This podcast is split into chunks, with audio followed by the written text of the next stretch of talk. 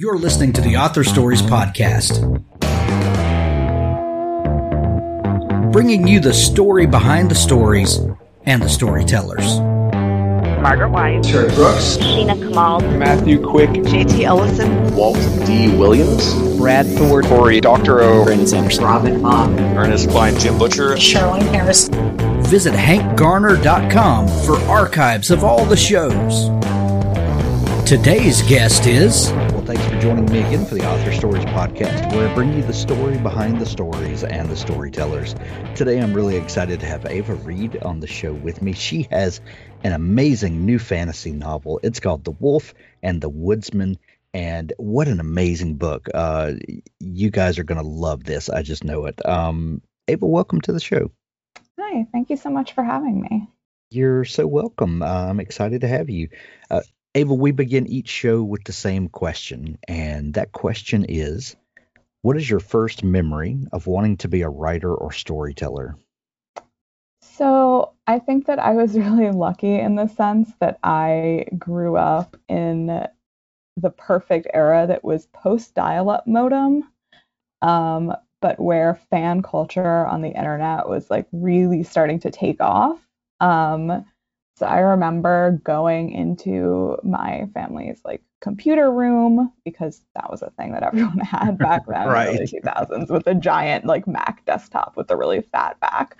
Um, and I remember just going online and seeing all of this fan content, fan art, fan fiction, obviously, and being so overwhelmed and so happy that this community existed. And I think that was the first time, and I think this is probably true of a lot of writers of my kind of generation, that like the world of fan fiction was kind of my way into storytelling that eventually led to original fiction.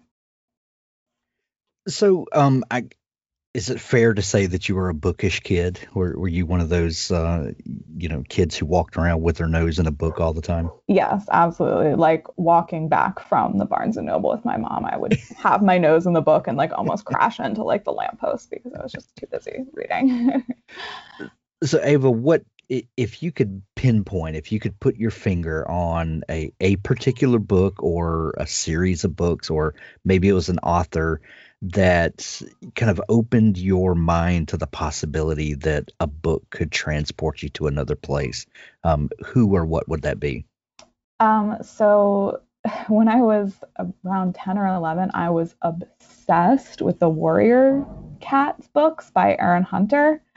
Um, which, if you haven't heard of them, I, it's a middle grade series, but it's basically about these very anthropomorphized feral cats who live in the forest and they live in different clans and they have, you know, this culture and this society and they fight each other. It's actually a very, very dark series for middle grade. It's kind of like Watership Down, but with cats.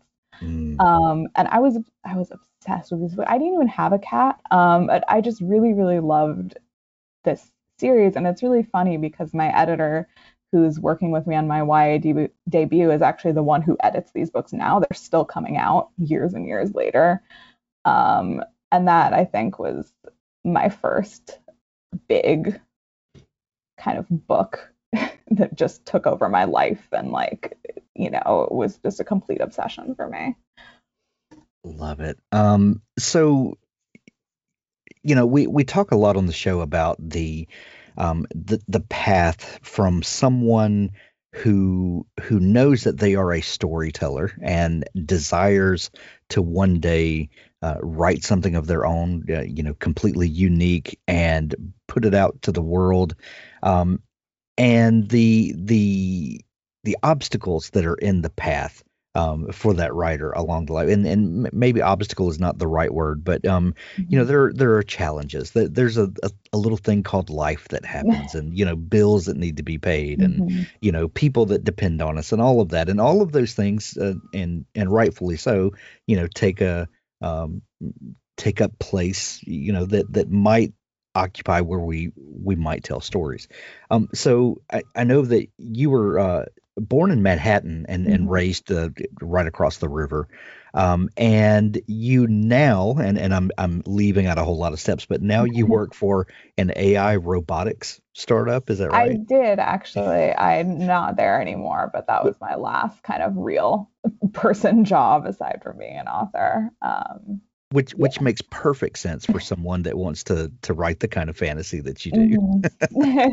What what was it that uh, that led you down that path? Because I know that you your study was on uh, religion and the ethno nationalism, and then you've Mhm. also worked for a senator. yeah, you- I've I've had a, a, a lot of different, very different kind of job experiences. Um, so basically, I moved out to Palo Alto because my partner is a PhD student at Stanford, and I at the time had just graduated from from undergrad, and I was writing The Wolf and the Woodsman actually, and I just wanted a job that was very very different from what I was doing and what I was writing, something that wasn't going to kind of take up the creative brain space that I was using for the book.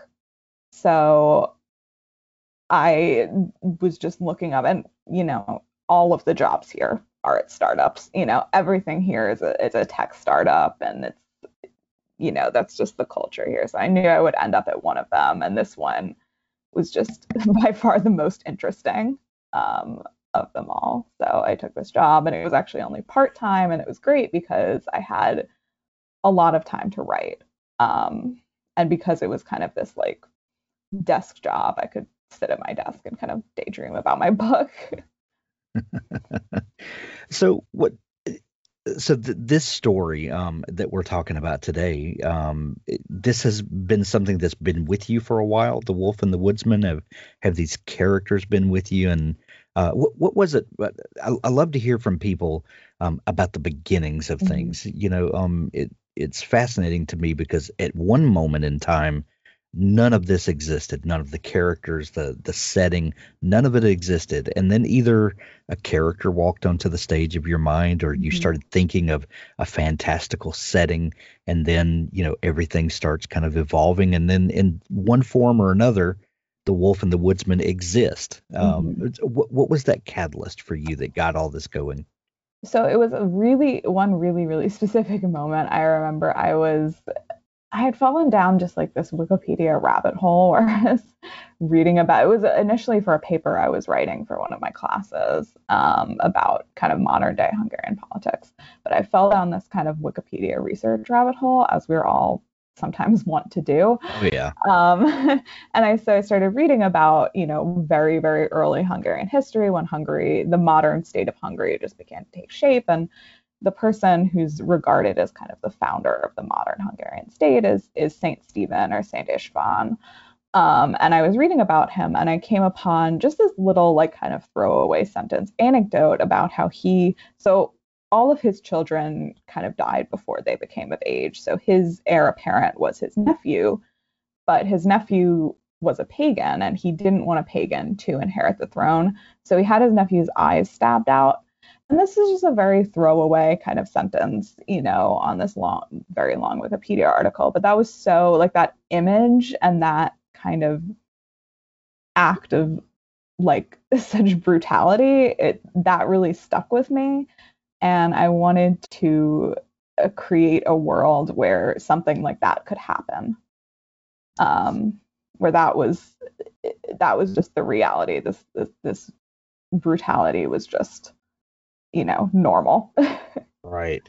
That you know, one of the things that I love about fantasy so much is the the uh the politics of it and the the way that that the characters interact and the way that societies interact and it it almost lets us explore the things in our own real world um but sort of distilled down to to what what should happen or the way people should behave or or maybe uh, seeing the uh, you know kind of the folly of of things, but in a uh, in a simpler way to look at it. Um, did, is was that something that you were thinking about when writing this? Obviously, you know, you're thinking about what could cause you know a, an event like this to happen. Mm-hmm. Um, what is it when you start thinking about the politics? Because that's very well defined in this book, mm-hmm. and and the way that the the communities interact with each other. What what did you start doing to kind of flesh that out? Um, well, I started with it's interesting. I so I started just with the idea of a Christianizing country because I thought that was really interesting. You don't really see a lot of that in fantasy. The actual process of a state being formed, usually in a fantasy book, you'll have these established states, and everyone in the state kind of has the same identity and the same sense of patriotism. So I thought it would be interesting to write a fantasy book that was about like the identity crisis of a of a whole country that was kind of on its way to being formed and there was a lot of you know jockeying back and forth about what kind of country this should be. Um, and that was kind of that was kind of where I started as I wanted to explore that idea. And it started out as kind of just a Christians versus pagans thing but then you know with my background and my family history and just by researching more I kind of realized what a significant element um, Jewish people and Jewish history played in in Hungary going back to the Middle Ages and even further. Um, so then, you know, once I incorporated that element, things become even more complicated and complex and just really fun. Looking for a tool to help you visualize your story before the drafting begins? Plotpens is cloud based and optimized for any device. There's nothing to download. From the new writer who isn't sure how to tell their story to the veteran who can increase their productivity dramatically, we've had experienced writers lay out a detailed structure for several novels in a series in a matter of a few days. The app takes you through four steps of the process the concept or logline. Make sure you have a solid concept that you can keep coming back to throughout the process. The outline 12 beats and 3 acts, each has a description of what should be happening with examples. The board 40 cards. We take the 12 beats and add sub beats to those, breaking it down even further and being very specific about what should go into each. These also have examples and descriptions. Right. We take those 40 cards and turn them into a to do list. For a 50,000 word book, it's about two cards per chapter roughly. We have a beautiful editor built into the app. You can export your manuscript to a PDF anytime with the click of a button. Let Plotpens help you visualize your writing project. Use code HANK10 to get 10% off Plotpens. Plotpens.com. Authors I have a fantastic new service to tell you about. It's called PubSite. PubSite is a service to help you build your very own website, your home on the web, where you can promote your work and give your fans a place to connect with you. PubSite is a website platform that allows every author, regardless of budget, to have a great looking professional website developed by the book marketing professionals at FSB Associates. PubSite is the new easy to use DIY website builder developed specifically for books and authors. Whether you're an author of one book or 20, or a small publisher, PubSite allows you to build, design, and most importantly, update your website pain free. No need to be dependent on a designer or webmaster to make a small but costly change to your website. Save the money and do it yourself. PubSite is the best platform for authors because it's a book centric platform. PubSite was built just for authors and small publishers. Every design, feature, and layout is book centric. They have customized designs for you to use.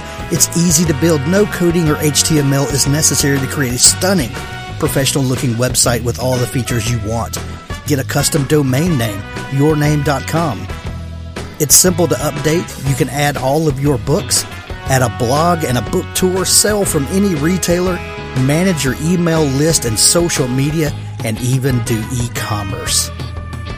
Build your website with a 14 day free trial, then pay just $19.99 per month, which includes hosting. And we offer packages starting at $499 to set up the website for you. Pub-site.com, the place to help authors find their home on the web. What was it about the pagan society that that intrigued you?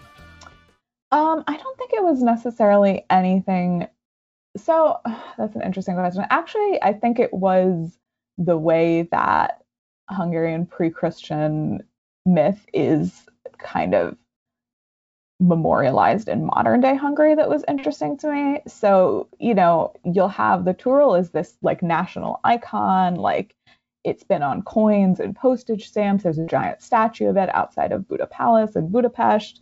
You know, it's a very important part of modern day Hungarian state identity and, and personal identity. But it's also, you know, this obviously this pagan kind of creature. Um, so I was really interested in the way that they were able to kind of integrate that into a Christian state because Christianity is what defines the modern state of Hungary. It's what defines pretty much every modern state in Europe. It's what defines Europe as, you know, the Christian world.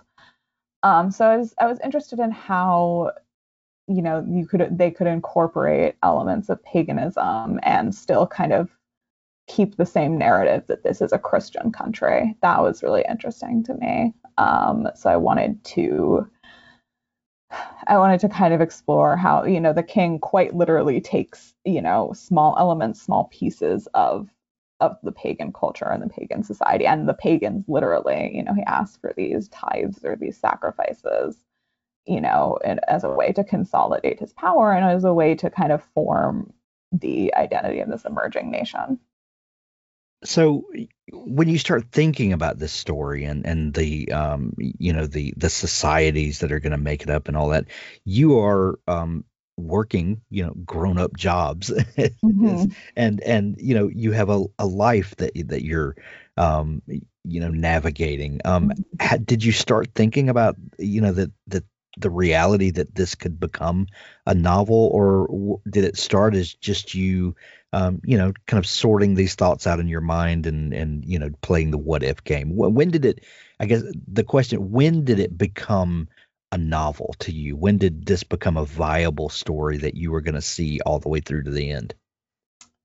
Well, so I wrote. I started writing at the end of my senior year of college. Um, so then I was 22, and then you know, I wrote the book and I did, I was thinking about, you know, publication and stuff, but I didn't really know how to go about that. And I found this program called Pitch Wars, which basically, if your book is selected, you're paired up with a published author, and that published author uh, gives you, you know, an edit letter and puts you through this revision process. And in the end, your book is kind of presented in this showcase for agents to, you know, request and to look at.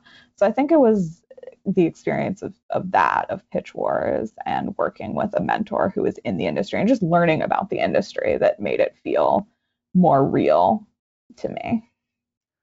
So when you, you start thinking about the big concepts of the book, um, when did when did characters come on the stage for you and, and how did you start thinking of, you know, all, all of these are great ideas and things that I want to explore, but until they affect people, Mm-hmm. Um, you know, the the reader doesn't have anything to care about. So uh, so how did you how did you cast the story for lack of a better term?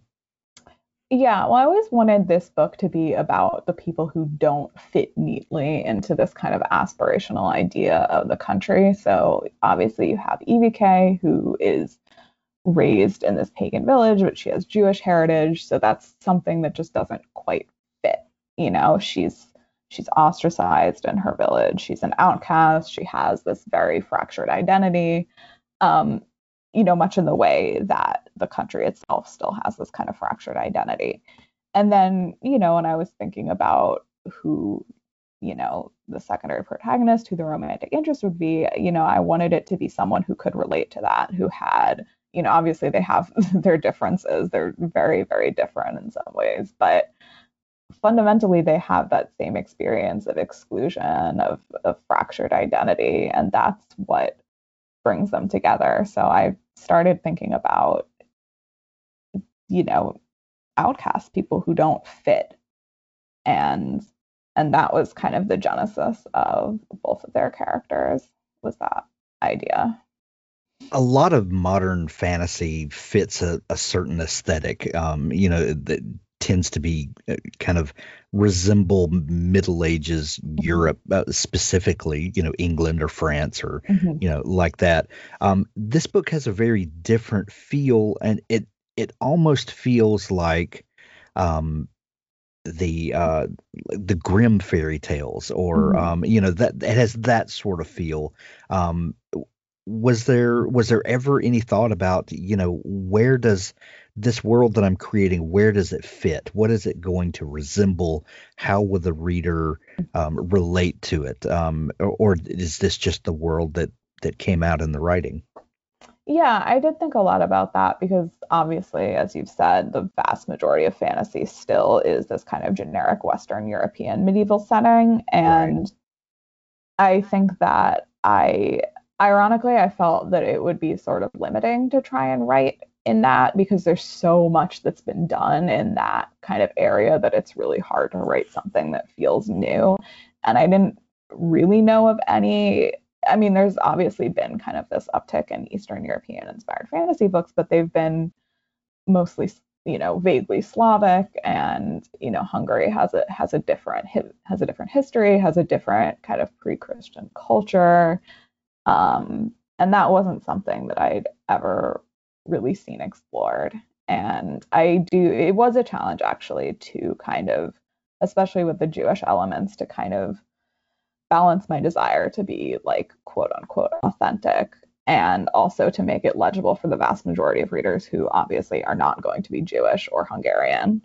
Um, so that was hard. And I remember like one specific debate that I had with my editor over whether or not I should like italicize quote unquote foreign words. And he was very against it because he didn't want it to feel like those words were foreign within the context of the book because they're Right. not. And ultimately, I ended up agreeing with him um, because obviously, you know, these languages are the languages that are spoken in the book. They're not foreign words. Um, and I, I think I've gotten no one that I've seen so far has had, you know, negative feedback on that front. That like, oh, this is just too like dense or whatever. Um, luckily, so I We hopefully pulled off the balance correctly.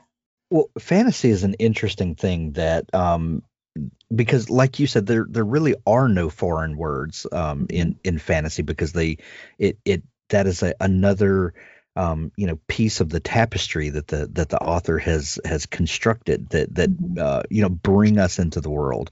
Um whereas any other genre you would need to italicize those words. You would need Mhm. to to give people a clue.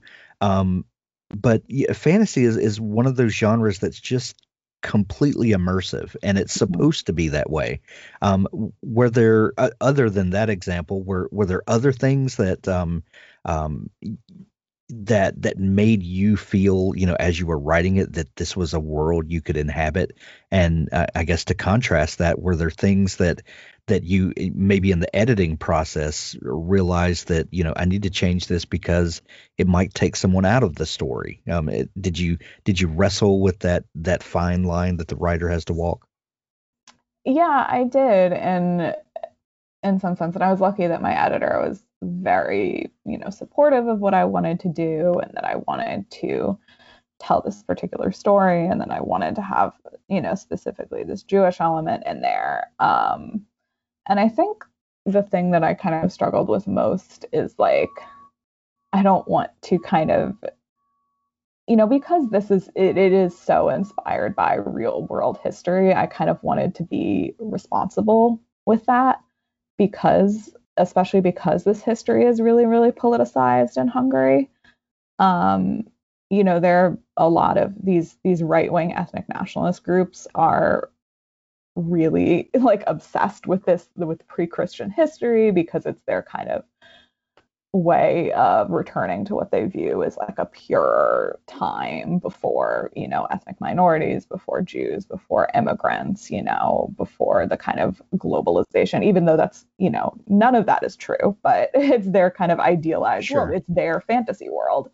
So i was mostly afraid of that kind of backlash and i have actually gotten a lot of it from the, you know those types of people that you oh this is this is our world and you can't be a part of it you can't use these elements you you know, because I'm because I'm a Jewish person, they're they have a very negative reaction to that and the idea that I'm somehow like misusing or appropriating their culture, um, which is something that I've that I've had to deal with a lot actually. Do, do you think it was harder um, because you are taking a, a place and a in a, a time that uh, that the the story is reflective of of actual history. Um, you know, maybe it, it's it's definitely not historical fiction. It Mhm. it is a fantasy, but it's a fantasy that is uh, informed by real events. Um, Mhm. you know, you know, most fantasy writers will um, will just create completely different worlds and and and new religions and political factions and and all of this. And in the writer's mind they might be stand-ins for for something that they're representing but maybe the reader would never know that. Um was that important to you to to you know for the reader to to kind of know what you were talking about to to where your um uh, your influences on your sleeve, if, if as it were. Yeah, I think that I've always I've tried to be very open about my like not only historical but also like modern day political influences for writing this book. Um, and I don't know if I've talked about this in an interview before, but when I was in Budapest a couple summers ago, I was taking my cab ride back to the airport, and my cab driver was this huge, he was like six foot six, I think. He was enormous. and he had a shaved head, and I could see because I was behind him in the taxi that he had this giant arrow cross tattoo with a Turul on it. And the arrow cross is the symbol of the Hungarian Nazi party, and the Turul is also one of the symbols of that party. So, Right.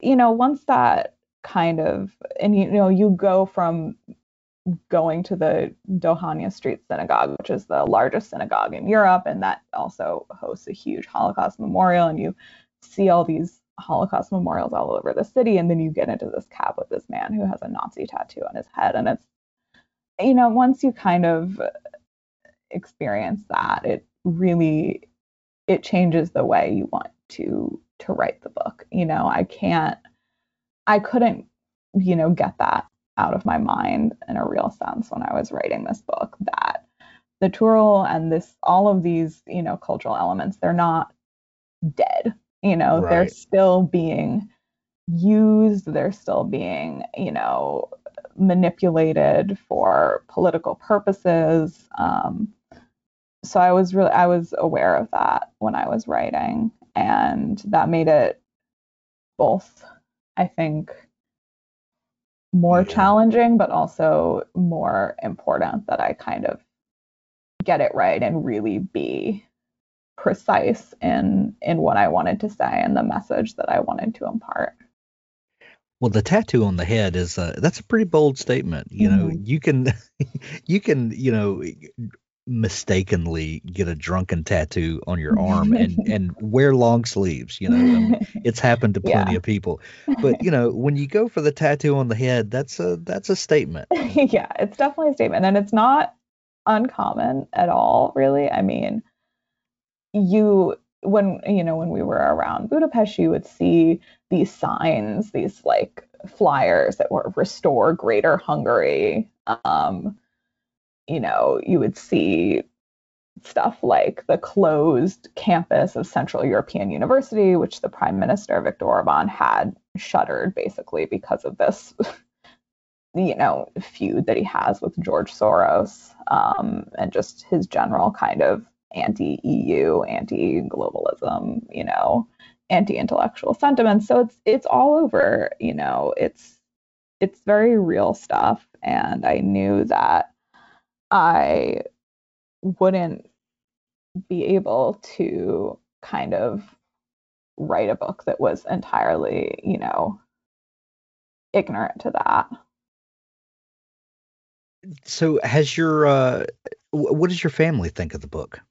Uh, no one has read it actually, um, and that's by intention. Um, I no one in my in my immediate family are really big fantasy readers or, or big readers in general. Um, and the people in my extended family, I'm just kind of like this is this is not really the book that you're gonna be you're gonna be interested in reading. I had my grandma help me with some of the Hebrew, but that's about it. Um, there's just I mean it's it's a it's a pretty bloody you know dark book and there's I mean there's a lot of, of capital C content so I haven't really been eager for them to read it.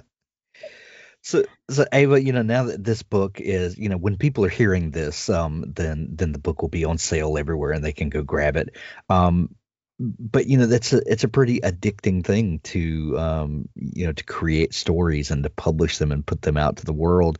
Um, wh- what are you what are you working on next? Because uh, I can tell from the uh, the passion that went into this book that this is not going to be the only story that we see. What uh, what what are you working on next? So I have another book with my adult publisher with Harper Voyager coming out next June, and that is you mentioned Grimm before. So this is a retelling of the Juniper Tree, which is one of Grimm's fairy tales. Um, not many people know it because it's very bizarre and very dark, and it's about cannibalism. Um, but it's set in the Victorian era Odessa, which is actually where a large portion of my family is from. Um, so I'm really excited about that. It's a bit, it's pretty different from The Wolf and the Woodsman in that it's a more straight kind of horror, gothic horror book. Um, but I think they have a lot in common thematically. So I'm really excited about that. And then I have my young adult debut coming in early 2023, and that is kind of a mystery fantasy romance. It's called A Study in Drowning. It was just announced a couple weeks ago, actually. So I have a couple fun things down the pipe. I love it. I love it. Ava, this uh, the the new book is out everywhere now. When people are hearing this, we're going to put links to it in the show notes of this episode. The Wolf and the Woodsman. This is a must-have for your summer reading. Go grab it today.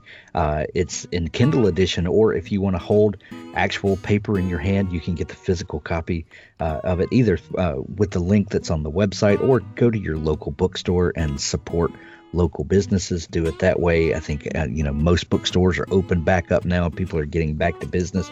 Thank God. Uh, or audiobook. Uh, you can grab it in audio as well. Have you heard uh, any of the uh, uh, the the audiobook production? No, I actually haven't heard any of it, but it's really funny. People have started to, you know, tag me in their reviews of the audiobook version. So I'm really, really curious to hear it. I had a say. I had a say in the narrator. So I'm very excited to hear her take on it. Yeah, I'm excited to hear how the audiobook turned out as well. Um, so that'll be fun. That's uh, we can all listen together as it comes out. the Wolf and the Woodsman available everywhere now. Go grab your copy today. Uh, Ava, if people are just learning about you and want to, uh, you know, follow you along your writer journey, is there a place where they can connect with you online? Yeah, so I'm most active on Instagram, which is at Ava S. Reid. Um, I'm not really on Twitter. I have a website, avasreid.com, which I try my best to keep up to date. Uh, but Instagram is definitely the place um, to find me. Fantastic. We'll link that up as well. Uh, Ava, thank you so much for taking time to come on the show. Of course. Thank you so much for having me. It was great authors. If you're looking for a partner to help ensure that your book is the best it can possibly be, look no further than Pikko's House. Crystal and her staff make a conscious effort to be critical yet courteous. They also strive to make the business side of things run smoothly so that you can rest easy knowing that your manuscript is in capable hands. Whether you need beta reading, developmental editing, a manuscript critique, line editing, copy editing, or proofreading, Pikko's House is the one stop shop for you. Check them out today at pikkoshouse.com to get started.